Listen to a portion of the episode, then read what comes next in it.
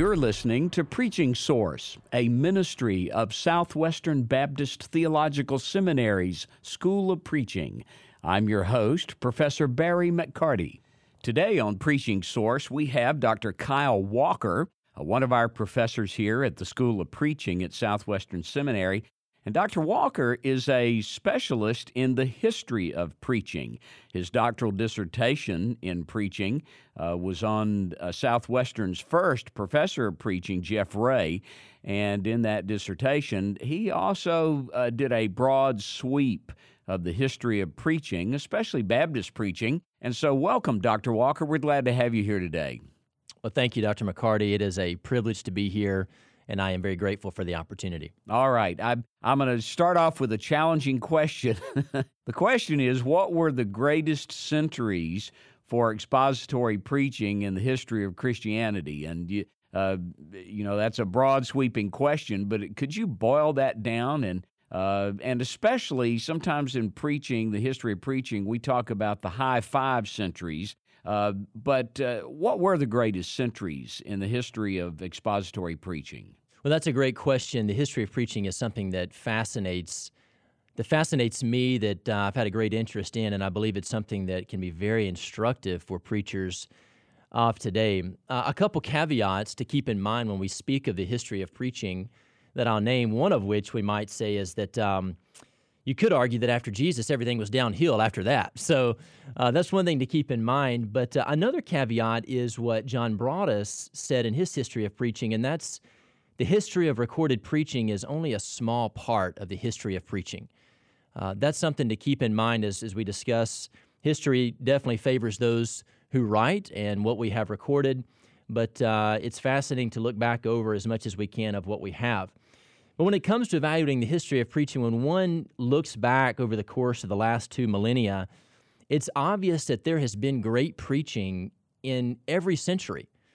However, when one looks more closely, one sees those centuries really transform into what would call we, we could call mountain peaks or highs and lows, times when great preaching ebbed or or flowed. Um, and when I talk about great preaching, what I'm referring to is I'm speaking of biblical preaching. I'm speaking of preaching that is faithful to the biblical text and that exalts Jesus Christ. So when one looks at those centuries and one sees those mountain peaks or those ranges that represent the highs, there are uh, and what most historians would refer to as five centuries that represent those highs. Uh, and in short, those centuries, I would start with the first century, uh, the century of the apostles and the early church, and what David Larsen helpfully, when he gives some life stages to each of these centuries or periods of preaching, what he calls the birth of preaching. You move from the first century to the fourth century, being the century of the church fathers, the patristics, and what one could call the infancy or the childhood of preaching. And then there's the 13th century, the scholastic age. You had the monastic orders, the preaching friars, and uh, what we could call the adolescence of preaching.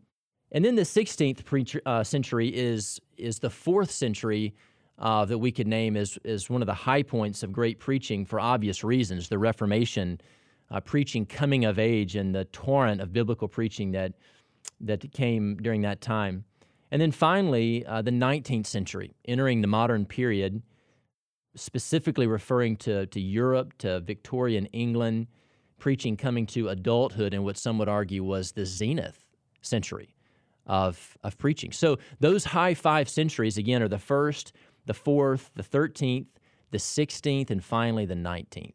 Okay, Dr. Walker, could could you uh, help us identify, say, two or three great expositors from uh, each of those eras of preaching, uh, each of those high five? Absolutely. This is where it really gets very interesting to me when you get to dive into the specifics and details of what we're talking about in each of these centuries. Uh, the first century, the first of the five, uh, is pretty obvious when we're going to drill down to the apostles and the preaching in the early church. And the apostles essentially preaching Christ from the Old Testament. Uh, and of course, involved in the writing of Scripture and the canonization of the text during that time. Uh, that contribution laid the foundation of, of having the biblical text uh, and continuing to preach Christ and the documentation of that as we have recorded in the book of Acts. Then we move to the fourth century, really the latter part of the church era of the church fathers and the patristics. And there are a few names that stand out, especially in the East with Athanasius and Chrysostom. Uh, just to speak of Chrysostom for a moment, uh, one of the contributions he has is really the, the sound, more sound hermeneutic of the school of Antioch that rejected most of the allegorical approach of the Alexandrian school. Uh, of course, Chrysostom is known for having an incredible vocabulary. I mean, to be nicknamed Golden Mouth as he stood in the pulpit to deliver God's word, he was strong on application, giving very specific application from the meaning of the text. Uh, and then he actually preached verse by verse through whole books of the Bible. And of course, he wasn't the first to do that. Really, Origen is attributed as the one who began doing that with greatest consistency, but of course, his interpretation was very allegorical. Uh, and Chrysostom helped change some of that. So even John Broadus himself claims of Chrysostom that he has never had a superior. Broadus looks back over the history of preaching and, and holds up Chrysostom undoubtedly in his mind as the prince of all expositors. But then you move to the west in this fourth century and you have Augustine and Ambrose, a couple names that pop out. Augustine, unfortunately, did fall into some of the allegorical habits of his day, and yet he was a man committed to preaching the biblical text. In fact, Charles Dargan reports that many of Augustine's sermons were expository lectures, if you will, on books of the Bible, uh, that he's called the greatest preacher, uh, the greatest Latin preacher, that is.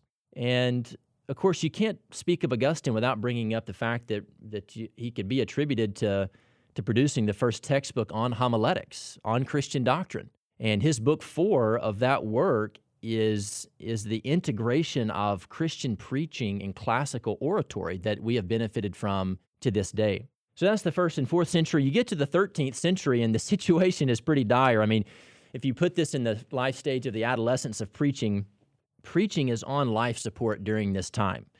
The situation is dire, sacerdotalism is rampant, superstition abounds, the allegorical approach is really at its highest. But you did have a few bright lights that stood out during this century, uh, primarily through the work of the preaching friars and the monastic orders. So names like Francis of, of Assisi and St. Dominic stand out. Uh, Alan of Lille is another one. So, what you had with these preaching friars is a renewal of biblical scholarship that occurred in the 12th century and it's fascinating that always with the renewal of emphasis on the text and biblical authority, pr- biblical preaching always follows. So sure enough, what you had with them was a was an outburst of preaching, and with that, when it comes to sermon form in the history of how we do preaching, what we also see is that more attention was giving was given to sermon form during this time. For the years leading up to this, through the centuries, sermons typically took the form of, of an ancient homily, which is a conversational approach, a verse by verse running commentary of Scripture that did not have a formal sermon scheme with it per se. And yet, with the monastics and their preaching orders, more emphasis was given to sermon form, and that developed with thematic preaching in the centuries that followed, uh, first appearing in the 13th century. And then what you had was hundreds of manuals on theoretical or thematic preaching that came about. And so that's where Alan of Lille comes in in his book on the art of preaching and it provided what some call the first formal definition of preaching in the 1200 year history of the church. So he emphasized the need for sermons to possess a more formal structure uh, based on a single verse rather than an, an extended passage, as a homily would have done. And so, what you have when you boil it all down is by the end of the Middle Ages, a new sermon form characterized by formal structure uh, based on a single text or a theme really emerged. Now, I, I, I emphasize that because Broadus claims, and I believe rightly so, that he says so far as the as the form of modern preaching differs from that of the early Christian church or centuries, the difference had its origin in the Middle Ages, with this emphasis on theme and structure. So that was the 13th century and what came out of that. The 16th century, with the Reformation, oh goodness, the, the recovery of biblical authority again uh, produced a torrent unprecedented of biblical preaching. Names come to the surface that are household names among uh, homileticians John Calvin, Martin Luther, Ulrich Zwingli. Uh, preaching during this time that followed the recovery of biblical authority, biblical preaching simply became a necessity. Uh, out of that uh, conviction returning to men serving in the pulpit and leading the churches. So preaching dethroned the mass, and the pulpit assumed the highest status in these Protestant churches. Uh, the sermons were given in the vernacular of the people and uh, preaching was seen as a pastor's primary responsibility again and recovered in that way. Finally, in the 19th century, uh, some names that stand out. There's there's really a, several here where I'm speaking most specifically in the 19th century of Victorian England and Europe. Names that you could mention go beyond that, but several that we can name that were in that uh, geographical location as they were preaching. But names like Charles Simeon, Phillips Brooks, John Broadus, B.H. Carroll, Charles Spurgeon, Alexander Maclaren, G. Campbell Morgan, F.B. Meyer, uh, John Henry Jowett, and on and on we could go of names that really did some of the exposition as we look through history that was at its finest. Uh, and that Charles Dargan is the reason why he says, hey, this was, this was the century of preaching at its zenith there in the 19th century. Now, Professor Walker, you, you mentioned Jean Claude, and uh, what that calls to mind is here in the School of Preaching, whenever we are administering comprehensive exams to a PhD candidate, we always ask them about the history of preaching. And we can just about guarantee that the candidate's going to be asked about Jean Claude, Charles Simeon, and John Broadus. Uh, so uh, let's just pick those three names. Could could you tell us a little more why these three names are especially important to the history of preaching, expository preaching? In short, Dr. McCarty, one could say, and I will explain this, but I'll, I'll put this up front, is that these three names have more to do with why Southern Baptists preach the way that we do than any other names. And I believe that argument can be substantiated.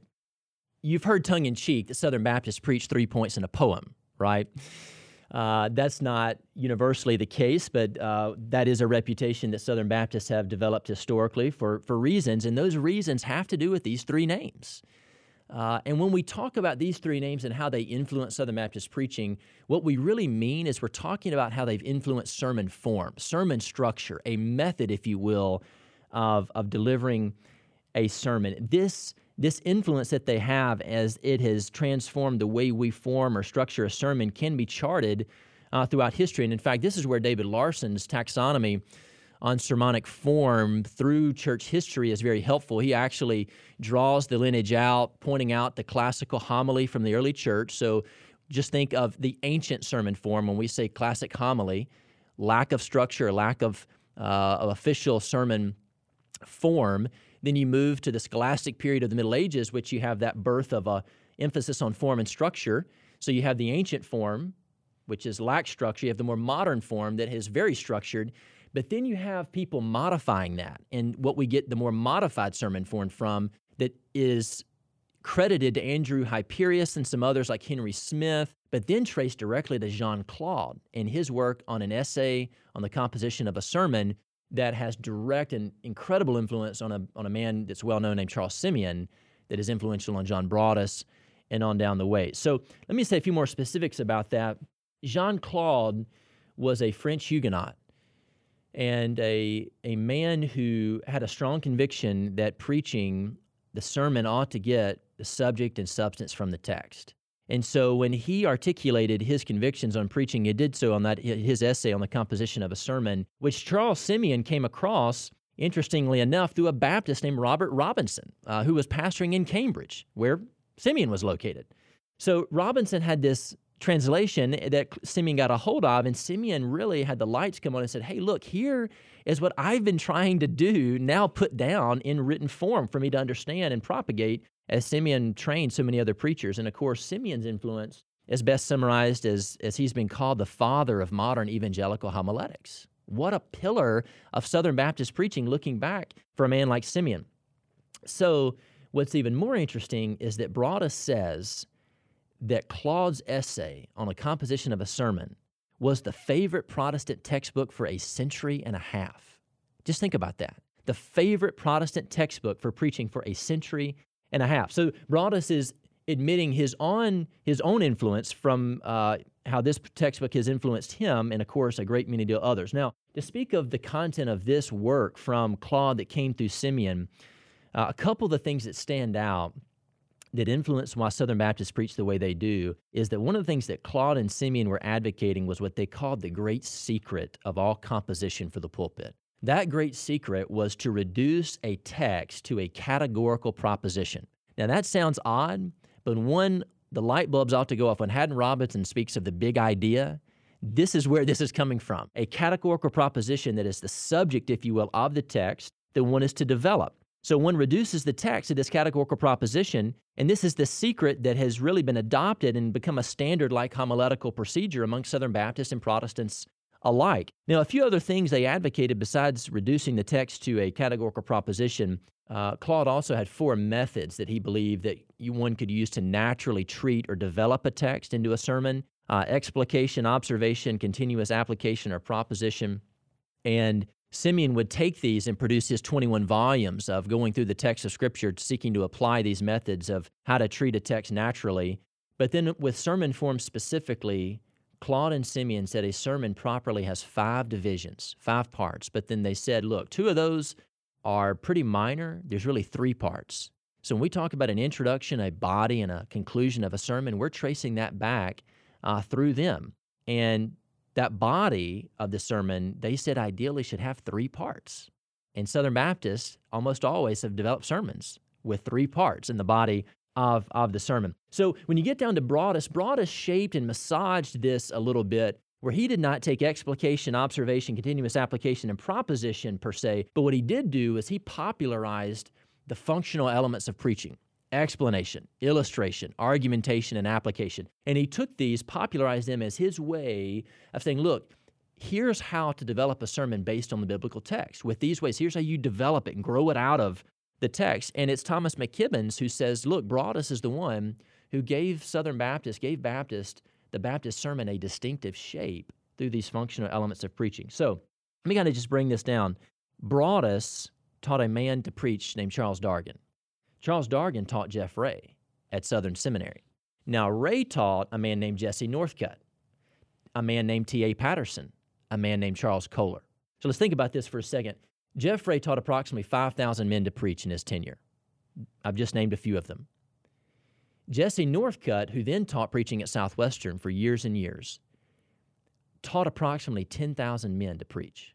Al Fasol claims that Jesse Northcutt taught more men to preach than any man in Christendom. And of course, Jesse Northcutt authored Steps to the Sermon with Clinard and Brown, a text used perhaps more widely than any other text in the history of Southern Baptist instruction at our seminaries. So the influence to today is really a short connection point through history all the way back to where we can trace why do we preach the way we do today? It is a historical answer. Uh, wow. Thank you, Professor Walker. That uh, that is a marvelous summary uh, of expository preaching, and especially uh, how it touches those of us in Southern Baptist life. All right, Professor Walker, you're not only a teacher of preaching and a historian of preaching, uh, but you're also a preacher. So let me ask you in a final question: what what do you think we as preachers can learn from the great expositors of the past? That's a great question. I think there's lots of lessons we could name. I'll try to just boil it down to a few that I think I've personally walked away with as I've studied the history of preaching and and how it's influenced me. I think the first thing that I would say is what perhaps John Stott said best. And he said the essential secret of preaching is not mastering certain techniques, but being mastered by certain convictions. When you look at the great expositors of the past, they were men mastered by certain convictions. That's what moored them to doing biblical preaching. When I say certain convictions, I'm speaking of convictions concerning the nature of God, the nature of the Word of God, the nature of the gospel. And so these men knew what they believed and they were bold and they did not back down whatever context they were put in to preach the Word.